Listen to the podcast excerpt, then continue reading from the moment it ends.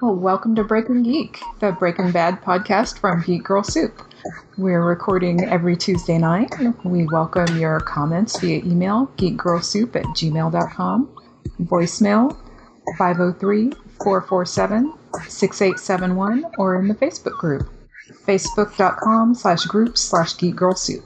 I'm Susan, and Amelia's not here tonight, but I'm here with Chris, Kelly, Scott. And we are doing a True Blood uh, podcast this week, the season six, uh, the season six review.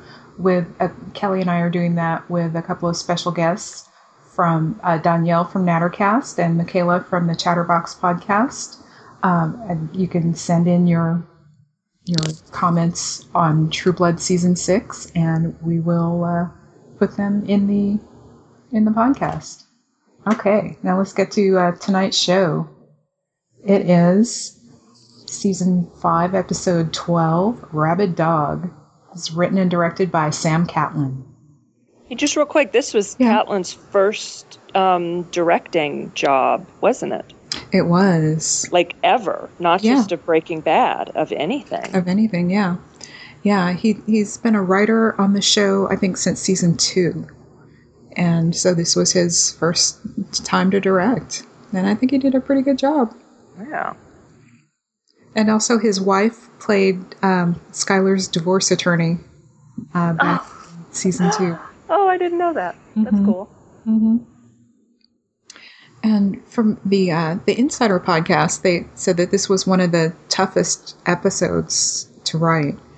Um, they said it took them about five weeks to uh, uh, to break the story. And I asked Scott about this, and I think they use the term "breaking the story" a little different from most other shows. Right. Usually, when people refer to breaking a, an episode, they're talking about at the post writing, when you're trying to figure out all the different locations, what kind of props you need, what, what people you'll need to work on different scenes, and whatever. But when they talk about it on Breaking Bad, and probably other shows as well, I'm sure they're not the only one. They're literally talking about scene by scene, plot plot point by plot point, filling up each act until, and they do it on note cards, and they basically fill up a really large bulletin board until you know. And there's also pieces of dialogue sprinkled throughout because the entire writing staff works on that episode. Mhm. And then once they get the whole thing nailed down from scene one to scene whatever, 42 or 45, wh- however many scenes the story has, then the writer will take that and start to shape it more with the writer's assistant. I think that's what their process is on that show. Yeah, yeah. So there was uh, in the Insider podcast a long discussion about about the writing process, and it, it was really interesting. Go listen to it if, um, if you're interested. Um, and so it's the episode starts with Walt arriving at the house. Uh, he sees the the car out there. He knows Jesse's in there. Something's up, so he sneaks around. He likes jumping over that fence, uh, like he did. Was it season three? where he jumped over the fence and snuck in the house. You know, I, I just had a lot of questions like, why is the back door unlocked? why is the back door always unlocked? Um, why is it that nobody has come outside? None of the neighbors have come outside to see what happened, you know? Maybe then- they're all at daycare. Right. They're, they're all at daycare. there you go. wow, that didn't take long. Kick the baby. So, Residual migraine medication from this morning. Yeah. oh no. I, I assume it's more of a suburban phenomena that people like will leave their back doors open like that because that that wouldn't fly here in New York City. I can tell you that. Yeah. But you're right. It is curious that nobody would be outside. I mean, I, I maybe they're all at work, or you know. But Carol was home last time, and or not last time, but you know, first episode. So She's probably shopping for oranges. there you go. she knows ahead of time she's gonna Well, how need about, them. how about the neighbor on the other side, Becky? She's know, just old. She was home in the right, so she should be home in the middle of the day or Yeah. early in the morning or whatever, looking out her front windows. That's what my grandmother used to do. So- But true. But of course, like whenever people get caught for being serial killers or um, holding women in their houses for like 15 years, then what the neighbors always end up saying is that, oh, he was always so nice and polite, really quiet. I never suspected anything. So this is uh, keeping in line with that trend, I guess. okay. okay. Just you just spoiled the finale. Way to go. Sorry. And then, of course, the, the big question where's Jesse? And of course, we find out later, but you know.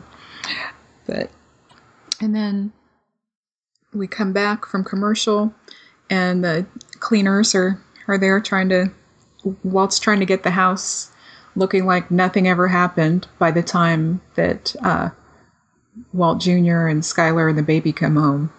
And that's not going to happen. So there, it, there's just too much. And also, uh, Huell came to get uh, Saul's car. Kuby's at the car wash, making sure that Jesse doesn't show up there and do something. And Walt also wants him to check on Junior at school to make sure he's safe. Yes, yes. And he also he leaves a voicemail for Jesse.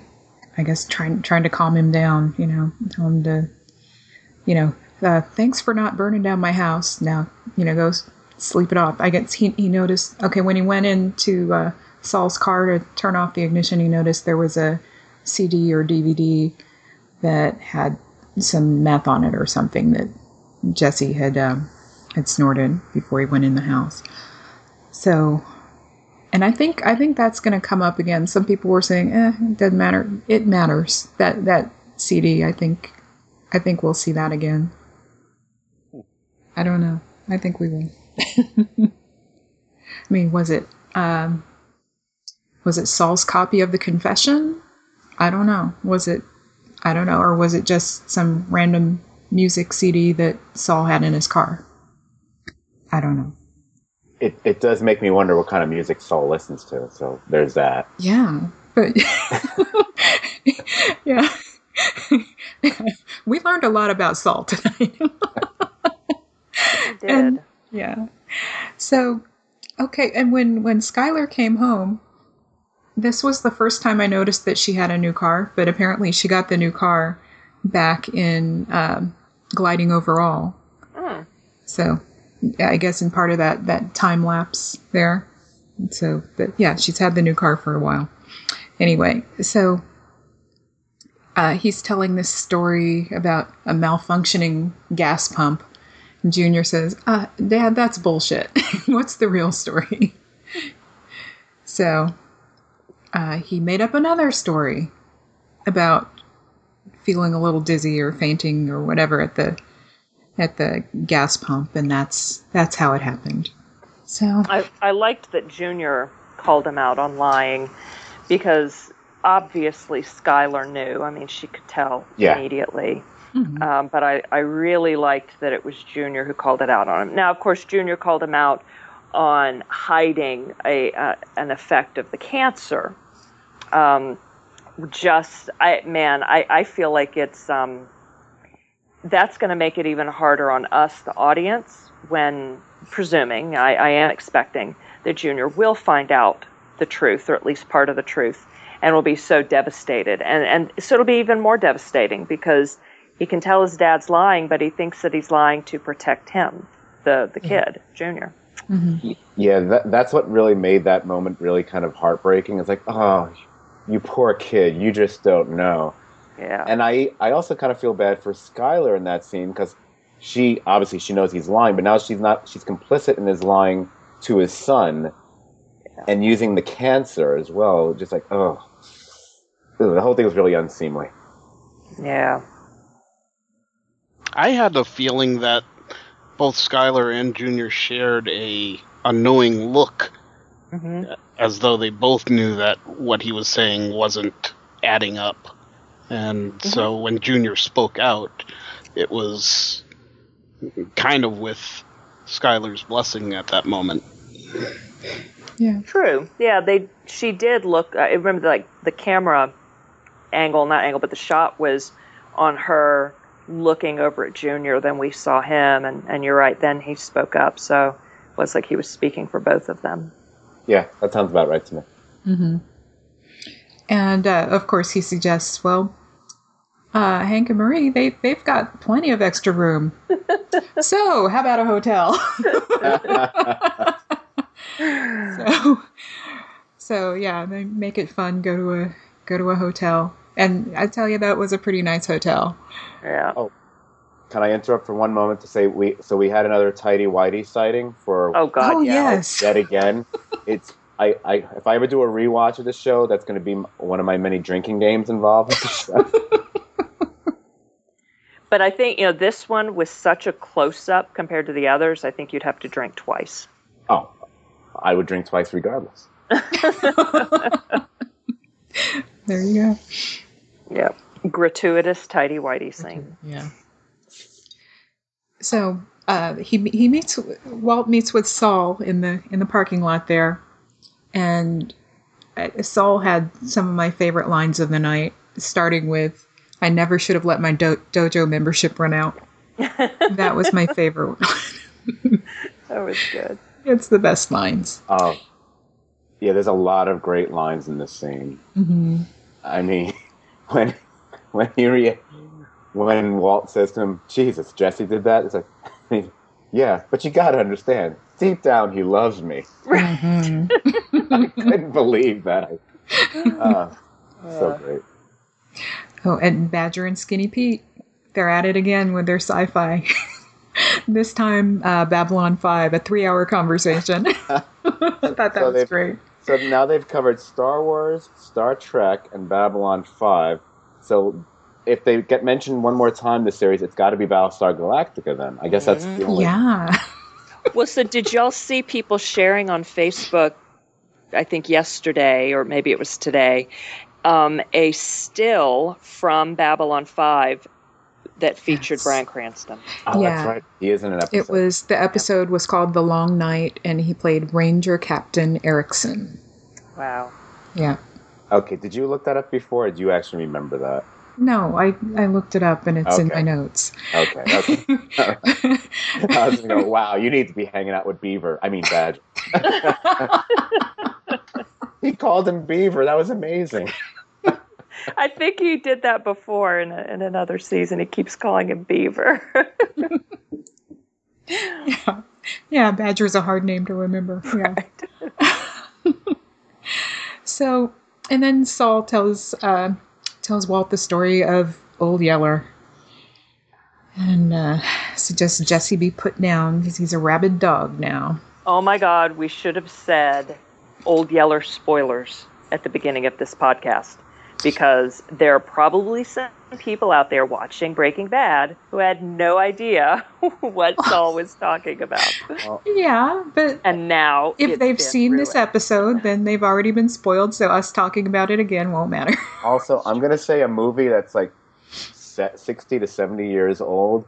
I'm going to say the statute of limitations runs out as far as spoilers are concerned. So, Rosebud. no, exactly. But what I the what I loved about the old Yeller story is what Walt's responses to it because you go from the comic to the really scary all in the space of like 20 seconds. Mm-hmm. Then When he tell said- Saul again, don't float that idea anymore. I just love I just love his voice going and then leaning forward as well. Like you're just full of colorful metaphors, aren't you, Saul? Belize, Old Yeller. You're just brimming with advice. And then all of a sudden he gets the Heisenberg tone. Do not float that idea again. Find him. It's just oh Jesus Christ. So awesome. Oh, so awesome. So yeah, so I mean, so Jesse is family too, just as much as Hank. I would Dot, say even dot dot. I would say even I would say possibly even more than Hank. Yeah, yeah, In because he's like a like a son rather mm-hmm. than. Yeah, definitely like his Or- son. They'll go into the depths of it, and Hank is the one who actually gives that dissertation later Yeah. on in the. ep- That's true. Yeah, Yeah, I love that. yeah.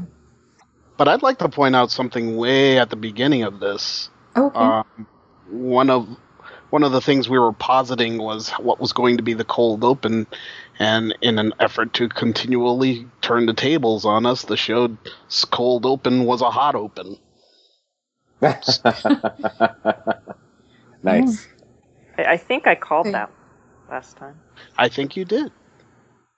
And we poo-pooed it because You did no, they never it. do. Yeah, I would. I most certainly did. Yeah. they they skipped forward just a little bit, but not much. So Yeah, not much at all. yeah, But Well, they do also flash back. Yeah, Yes. Yeah, they they they definitely uh, played around with the structure of time in this episode, which is not something they do outside of the flash forwards to the to you know several months later they've been doing. So, Yeah. but I I love I love the fact that they did that because we keep talking about the show and expectations, and it both fulfill it fulfills our expectations, but it also it, it makes you it satisfies you, but also makes you wait. Mhm. And they made us wait a while to find out what happened to Jesse, but we're not there yet. No. No, we're almost there. We're almost there. We have uh, Jesse's also going to be schooling us on those expectations in a few Right. scenes. yeah. yeah. But There's Um, what another, another piece of awesomeness Susan needs to tell us about. yeah, the the Skyler drinking game. Loved it. she yeah, she's got those those little bottles lined up, and she's drinking them all straight. so um, But she got the baby to sleep first. yes, she's very responsible. Yes, yes. Fresh from daycare. hmm they okay from okay skipping back again to the insider podcast um they this room uh they built the hotel room on their set they they didn't go to a real hotel room because there wouldn't have been enough space for them to film in it so That's good to know, though, because I was going to say earlier when you commented on it being a nice hotel, I read stories after um, conf- the Confessions episode that the Mexican restaurant was just booming in um, patrons after it aired. yeah And of course, everybody wanting the tableside guacamole. Um, and all over the country, orders of tableside guac have gone up. so I was going to say, Oh as soon as people find out what hotel that was, um, reservations are going to skyrocket. But yeah i mean because that that was uh their swimming pool out there yeah, and apparently the the place where they filmed uh it, where they had Jesse in rehab that Mhm. that red Yeah. dome place that's like on the same property oh wow, yeah interesting. so they had to make sure it wasn't in any of the shots but um but yeah I mean, go there just for that beautiful swimming pool yeah, that's awesome.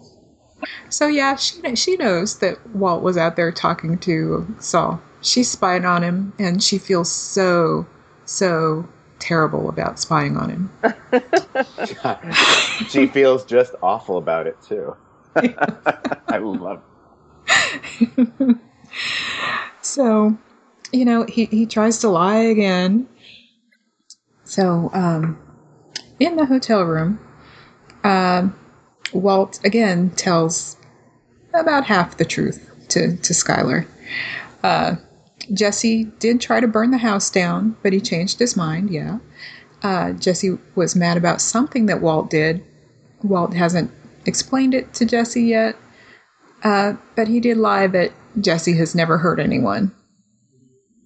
Right. But that was nice too, and and you notice that when he made that lie, he, he it was so different. He just said Yeah. no, or whatever he said. I don't remember exactly what her question Yeah. was.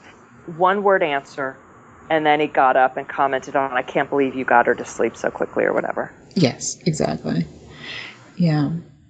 And uh, so Skyler asked, Well, what are you going to do when Saul finds him? He's going to talk to Jesse, make him see reason. It's like, those are euphemisms, right? no. And so um, she wants she wants Walt to kill Jesse,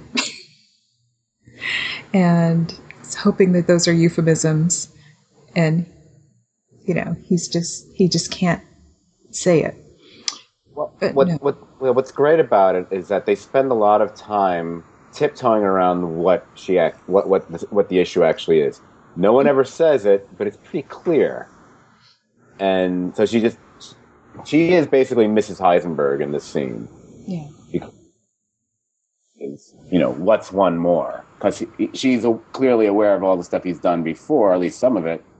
You know, it's all about self preservation now. Yeah, and she knows that she's as much a part of it now too. Says for us, what's one more?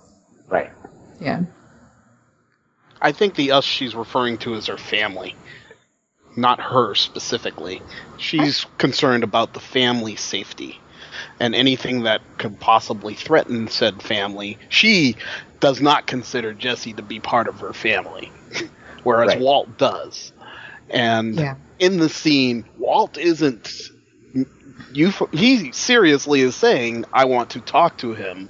That is my plan," and she's saying that's not good enough. Take care of it. which she, he is willing to ignore, mind you. This is where, when people say he's all Heisenberg, no Walt, that's bullshit. And this is Yeah, an example of it. Yeah, it's ridiculous when people say that. so that was uh, Act One. Well, the second act picks up. We basically flash back. We flash back to Jesse um, just before he's gonna bust into the, the White House once again. He's got Saul's car. He's got the gas. You know, he, he breaks in, smashy, smashy, splashy, splashy, and who's going to be the person who stops him? And as many people guessed, especially people on this podcast, except me, um, it turns out to be Hank. So there is a really tense and heartbreaking scene between Hank and Jesse, where Hank's basically trying to talk Jesse down because Jesse is literally about to light the house on fire. He's got the lighter, he's got the rolled up uh, magazine, and at one point he he screams in anguish. You know, he can't keep getting away with it. He can't keep getting away with it. And Hank reassures him that he's not going to get away with it. You know, he just you know put down the light or whatever. Next thing you know, you know, so he, he talks him down and they leave.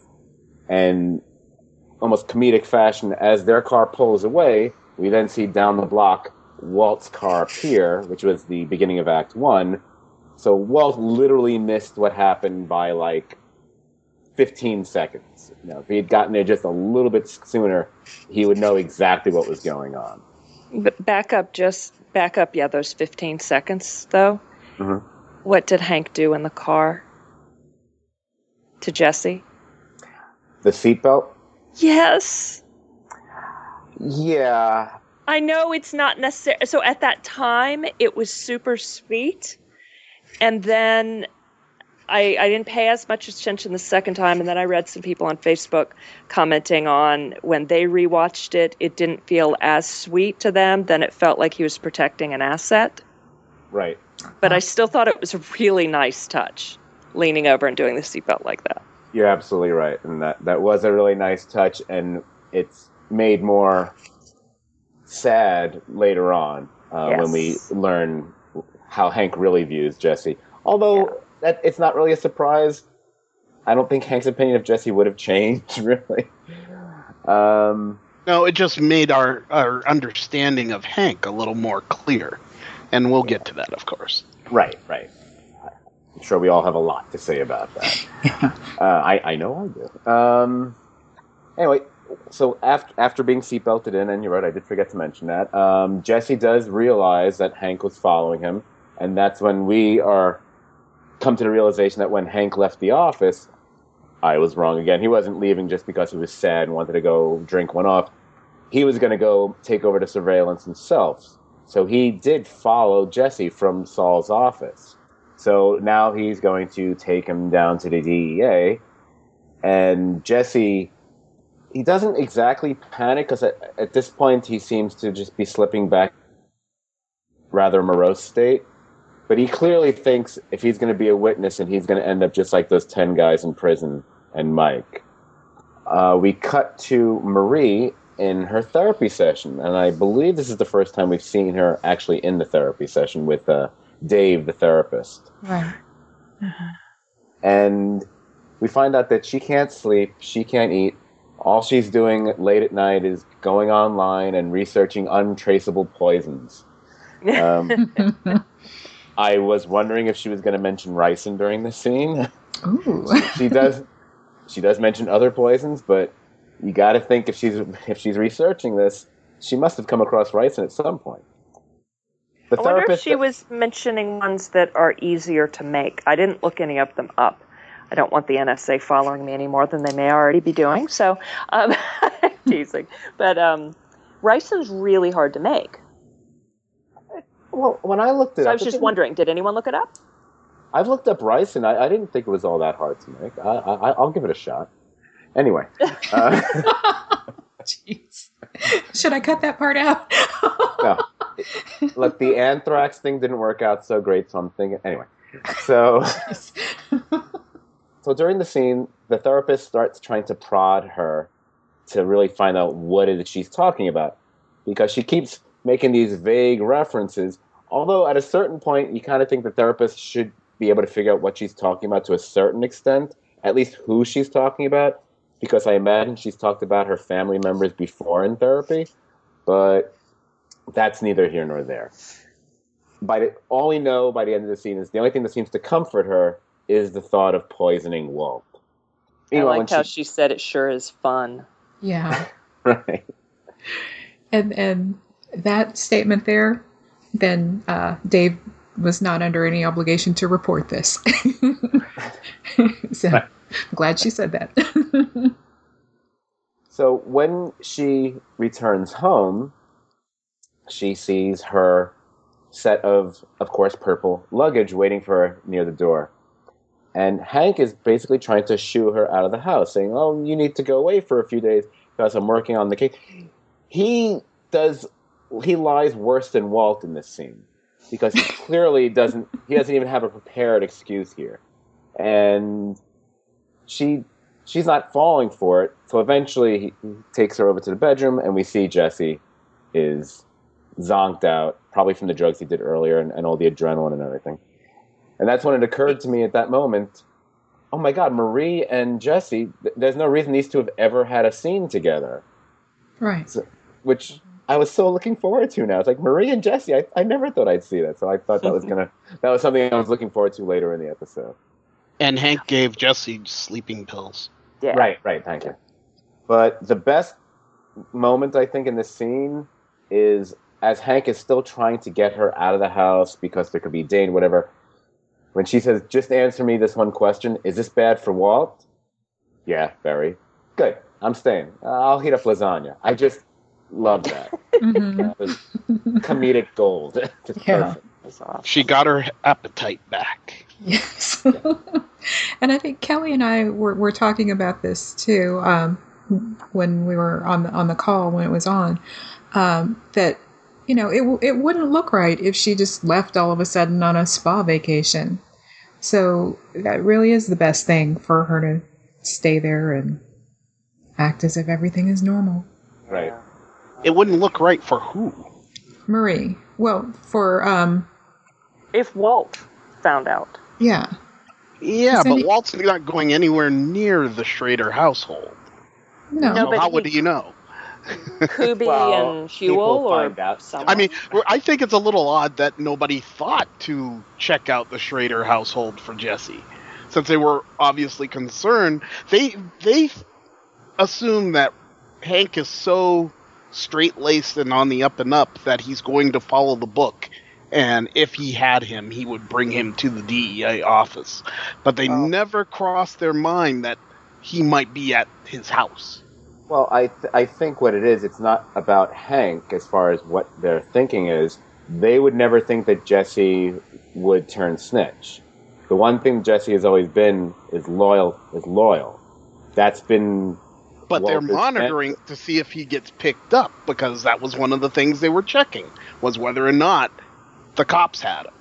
right. Well, they just right, but they just bailed him out. But They Anyway. bailed him out, and he's in a state where he could do anything, so he could be anywhere, including the police. All right, I'm just saying that's the one thinking, the one thing they wouldn't think Jesse would do, which is what is kind of the point of the episode because that is the one thing Jesse does turn out to, to do after all. The one thing Walt would not think he would do would be turn snitch, turn right. It's the one thing you don't do, and and, and with everything that they've gone through with Jesse, he's always remained loyal no matter what. That was always been Walt's. That's been Walt's defense of him, that he's loyal, that he does what I say. So it, it just doesn't enter his thinking, and it's a flaw. It's a blind spot. I'm not saying he's right for not thinking that, but it's his blind spot. He wouldn't think Jesse, especially because it's Hank. He wouldn't think Jesse would Mhm. turn traitor on him. So that's why they don't go. They don't check out the Schrader house. They should, but that's why they don't. You know, he's not. Walt is not infallible, as we've seen time and time again. And by the end of that scene, we do see Hank listening to the message that Walt left for Jesse er- earlier on in the episode about wanting to fix this, wanting to talk things out. And he knows that's that's the way to go because Walt cares for for Jesse. He cares about what happens to Jesse, so Right, and this is and this is go after him. this is this is the first time Hank is aware of that, truly aware of it, I think. And then, of course, he finds out more later on. Mm-hmm. Okay. Kel- Kelly? Kelly, Act three. Okay. Well, I just I didn't want to cut off conversation if it was still going on. Okay, so we return from the commercial break and we see the uh, the scene from the the still that was shared before about the um, about the episode with Walt sitting by a pool and it was the hotel pool and um, Junior comes down and it is nighttime. This was, you know, this the same night, so it's probably pretty late. And um, I thought at, at first during their conversation, Walt was acting his normal self, but I was sad because he's so distracted about what's going on. He tells Junior, you know, he's he's thinking about business, and and so he to me feels really disconnected from Junior and and you know fairly aloof. Um, but the connection starts to to get remade when Junior comments on his being sick, you know, on his the cancer being back, and questioning if oh, so y'all may not buy the car wash, the other car wash because of you know because you're still sick, blah blah blah, and you and it, like you see Walt softening a bit, or again that connection being remade there, and he says to Junior, you know, you don't have to worry about that. I'm not going anywhere, or, or you're not going to. I'm not going to let you know lung tumor uh, stop me. After all this, uh, I, I didn't write down the exact line, but it was good. And Junior then leans over and hugs him, and I think this is going to end up being a turning point for Walt um, concerning Jesse and concerning what what else he's willing to do to protect his this family, biological family. Because his face, he looked emotional when Junior was hugging him. Junior gets up to leave and go to bed, and Walt's voice sounds teary when he says, I'll be up in a minute. Good night. We cut to Jesse waking up in Hank's house, and he is orienting himself and notices the photos on the dresser. And he picks up the one with Walt dressed as Santa Claus and Skyler in red. I don't know if she was supposed to be an elf or not, but on his lap. And um, I I thought it was interesting when when Jesse comes out into the hall and um, runs into Marie, who offers some coffee, and I mean, she wasn't gushing over him or anything, but she was very cordial and polite and hospitable. So I thought it was interesting how Hank and Marie had taken in Walt's real kids, you know, a few seasons ago, and now they're taking in, or they have taken in Walt's surrogate son. Mhm. Uh, other thing that I found awesome was when Jesse goes into the main room where Hank is, we also see Gomez. So clearly, Hank filled Gomez in on all of this. And I'm okay with the fact that we didn't see that happen. Yeah. You know, I noticed it and I thought, oh, wow, so clearly he told Gomez. But they, they, you know, Gilligan, everyone else, they left that part out. Um, we didn't need to see Hank telling him. Am I interested? Yes. You know, how did Gomez react? Um, what does he think about all of this as far as Hank's job is concerned? Does he believe Hank? Clearly, you know, now he does. Yeah. Um, anyway, okay, and then another little side thought I had about all this dur- during this scene was um, I imagine Marie thinking, if not in these words, still something along these lines, the enemy of my enemy is my friend. So she was, you know, she agreed to take in Jesse and was being hospitable and cordial to him because he is now Walt's enemy and she just wants to stick it to Walt. hmm So during this scene, they of course are taking Jesse's confession on tape.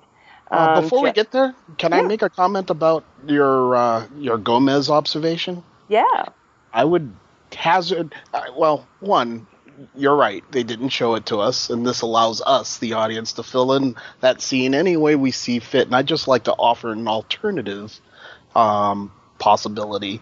It's quite possible that uh, Hank called up Gomez, told him to come over, and let Jesse's story be the thing that filled him in on what was going on Mm. because Hank wasn't comfortable letting Gomez know anything until he had something. Mm-hmm. Okay. They are partners. They've been partners for years. But like this was something he had to play so close to the vest because of how personally involved he is.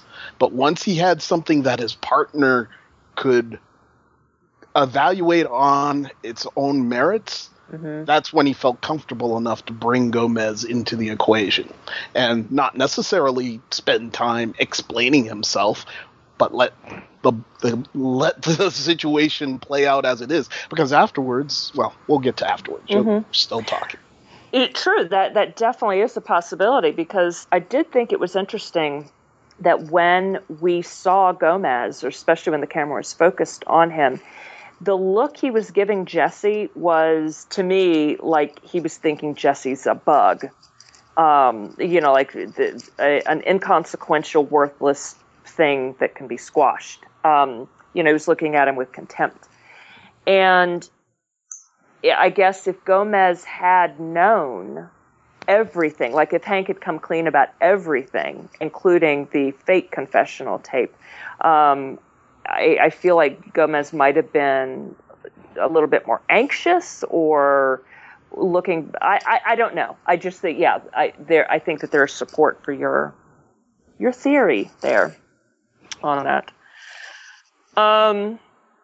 Okay, so all we see of Jesse's confession is the very beginning when he says how he met uh, Walter White, which was in junior chemistry. But I loved how he started out, as usual, saying Mr. White, Walter White. He added that part, and it looked like he was having a hard time saying the name this time. Yeah. There's that phrase again say my name. Um, oh, you start to see that Hank, at least, probably Gomez as well, um, really are, really do hold Jesse in contempt because Hank goes out, talks to Gomez. Did you believe him? Yeah, I believe him, but he's right. There's no physical proof. Um, and he's right too. There's it, it's just the word of one nut job meth head versus Mr. Rogers who has a lung tumor. Yeah, Hank is the one who said that. hmm Um, and then when they're talking about Hank shares the message from Walt about meet me at the plaza at whatever time that was, or whatever day. Um, so they they're going to send in Jesse to do that. You don't have a choice. They're, you know you're you're going in. Sorry, my notes are screwed up now. Yeah, let me back up a sec. Because Walt left on his message. Yeah, I wrote this line down. I thought this was interesting. Either way, I'm in your hands. That was something Walt said in his message to Jesse.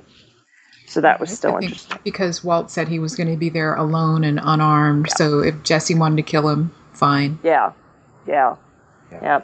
So this is where what what you brought up um, earlier, Scott, I think about uh, Hank pointing out to Jesse how Walt really does care about him.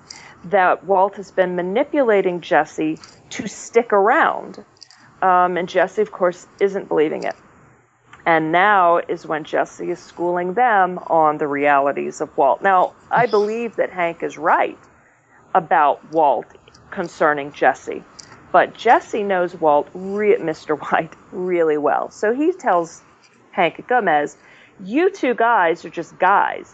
Mr. White, he's the devil. Reflecting back to the first episode of this half season when we heard Marie say that. Right. He's smarter than you, he's luckier than you. Whatever you think is supposed to happen, I'm telling you the exact reverse opposite of that is going to happen.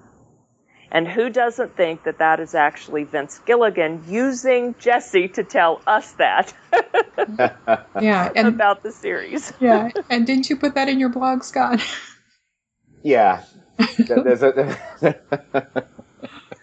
Yeah, that that's from Vince himself, I believe.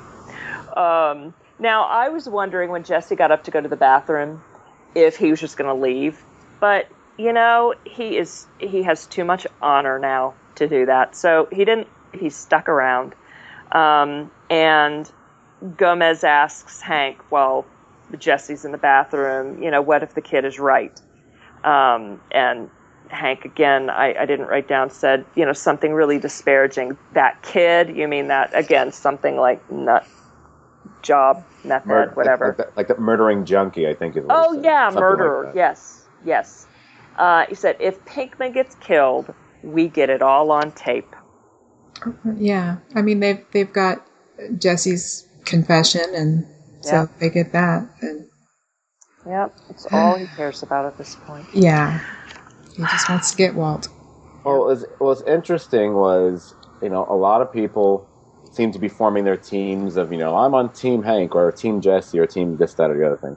And my reaction after the close of that act was, I wonder if all the people who were on Team Hank before this episode are still on Team Hank right now. Or is it going to be like, well, we're on Team Jesse, and since there's sort of a line, we, we're- on his team by proxy, but not quite because yeah, he's still like you were saying about Gomez regards him like a bug. So does Hank. I mean, Mhm. Hank, Hank says nothing nice about him. He basically speaks. He does speak disparagingly a little, but he doesn't care if he gets killed because yeah, he'll get his man as a result of that. I, al- I also thought there was kind of something eerie about when he's handed that coffee cup, and I know it says DEA on it, but when you first look at it, it's hard not to think for it's almost a subliminal dead Oh, when it's yeah. when Jesse's holding it, That- and I keep thinking, oh, I got a really bad, I got a really bad feeling about it. Uh, Well, being on Team Hank would be the same thing as being on Team Law Enforcement. And Team Law Enforcement does have that cold, clinical, yeah, they'll be your buddy, but they're just trying to get a confession out of you, um, manipulative side. That is true, but they would not. A, a normal thinking law enforcement officer wouldn't say they don't care if their informant or their their their stooge or their pigeon gets killed as well. That's when they're going too far. That's when they've gone over a line. And That's when they me- broke in bad. Yeah. There, Oh, you you beat me to it. Yeah. so does this mean Hank has broken bad? this Is that enough for what- him? we're getting there. His, his Mhm. attitude certainly is. Yeah. Well, that's it for Act Three. All Mine right. was him saying, "Mr. White's gay for me." Come on. How, how- Oh, that was great. you Yes. You mean when he's not ripping me off or calling me an idiot or poisoning people that I care about? Oh yeah, Mr. White's gay for me. Everybody knows that. That How they hilarious. can pop a line that funny in a scene like that is, ah, just floors me every time. I, I had good. to pause there and I asked Susan, "Did he just say that?" yeah. That's why I watch with captions. So this picks up in the park where all this is supposed to go down, and uh, Jesse is being wired up in the van by uh, Hank, who's testing the connection with Gomez in a remote location.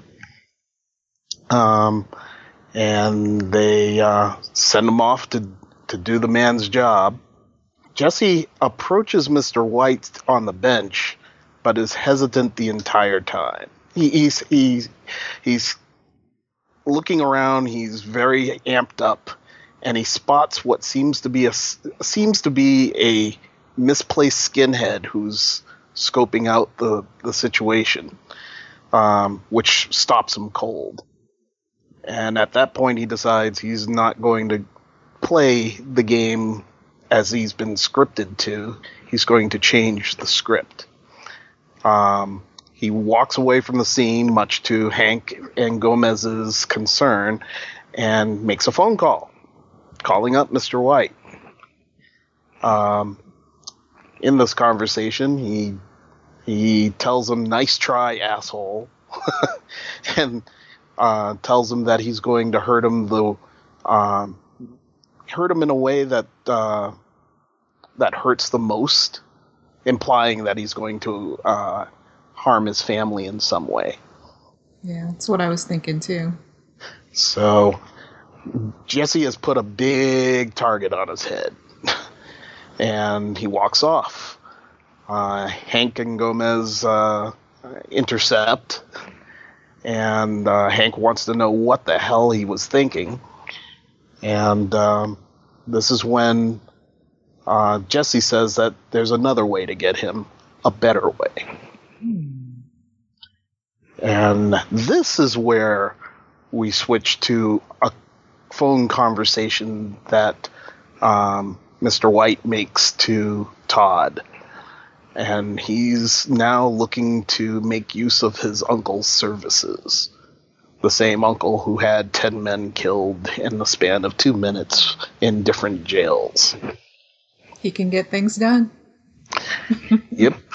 So that foreshadowing that we saw of Doom heading into town with the blue meth in a trailer, all that's back in the game. And who's to say, you know, what the price is going to be to have this hit done? Might not be money, it might be expertise. So they need someone to cook who can get those high percentages of uh, of purity. Mm-hmm. We may be seeing that hazmat suit again, absolutely. But that's where this episode kind of leaves us. A bittersweet taste where alliances have crumbled that we've uh, enjoyed the entire run of the series. And oh, I, I forgot to mention that skinhead.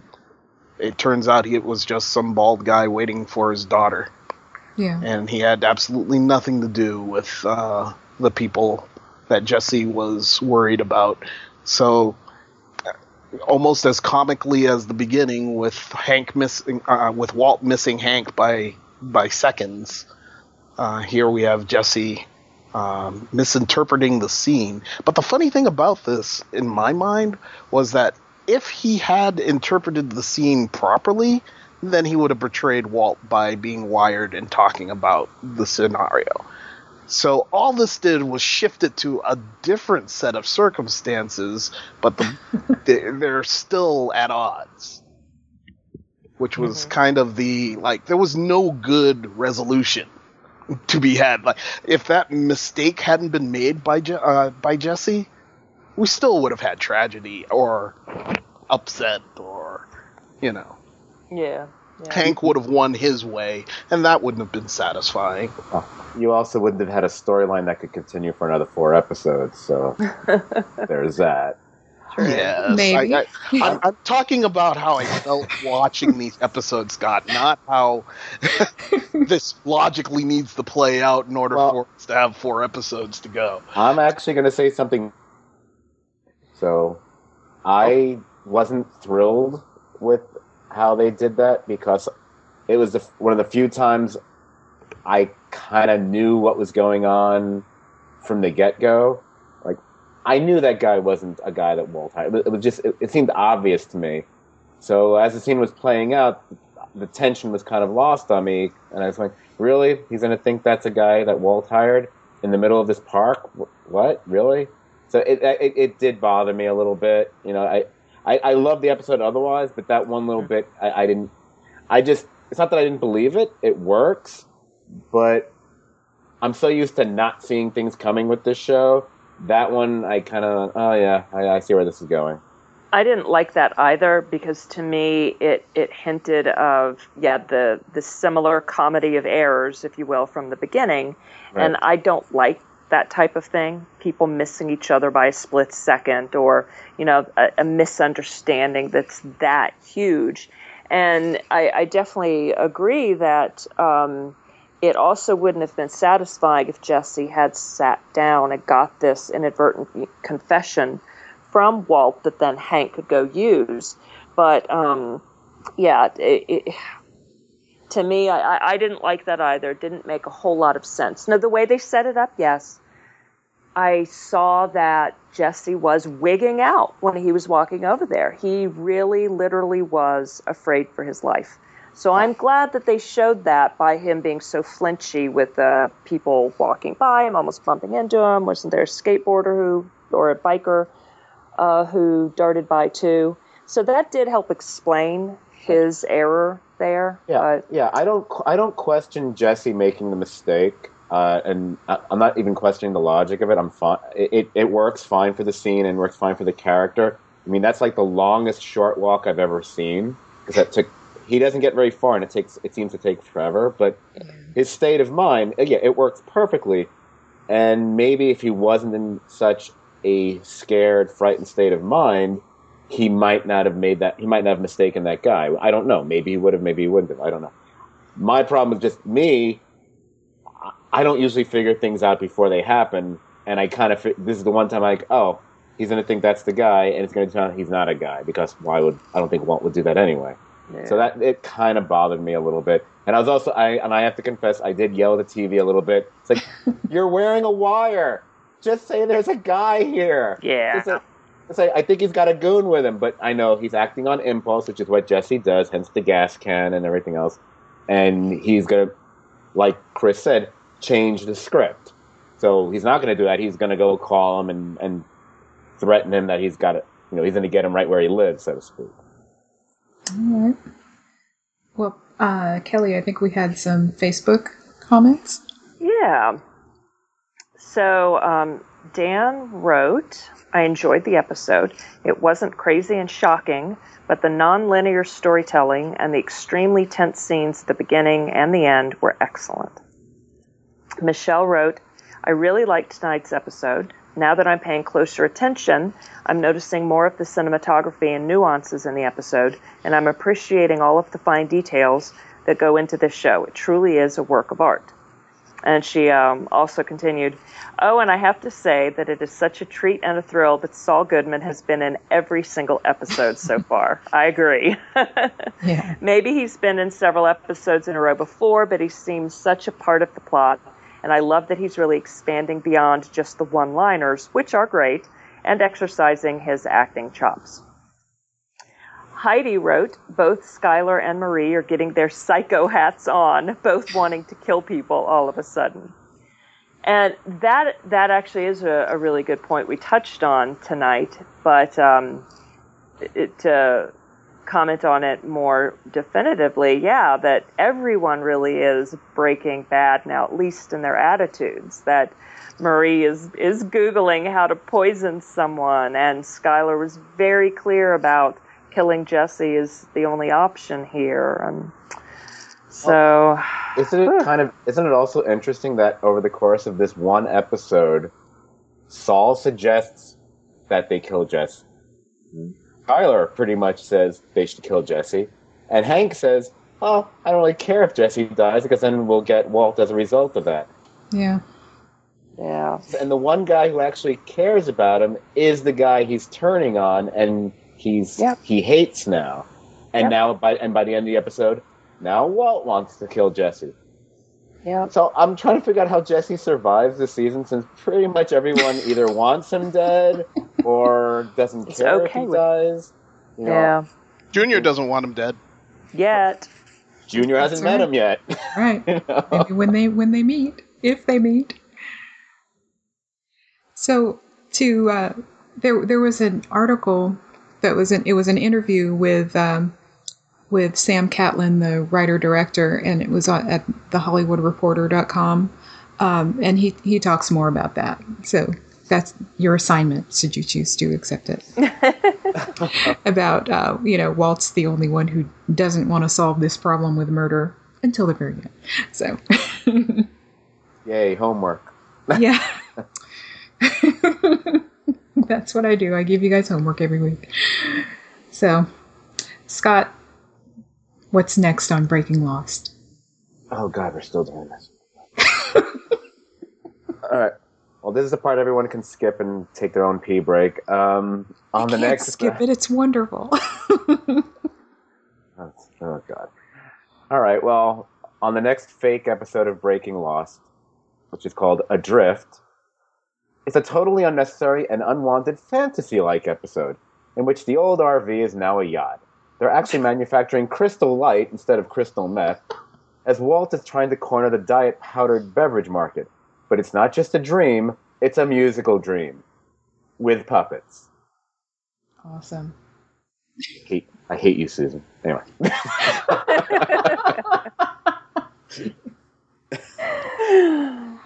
Okay. hey, I hear it every week. Yeah, get in line. Yeah. I, that'll be the next ringtone. yeah. there you go. Perfect. So, everybody, thanks for listening. Give us a five star rating and a review on iTunes. Uh, send us your comments. Join us in the Facebook group and geek on.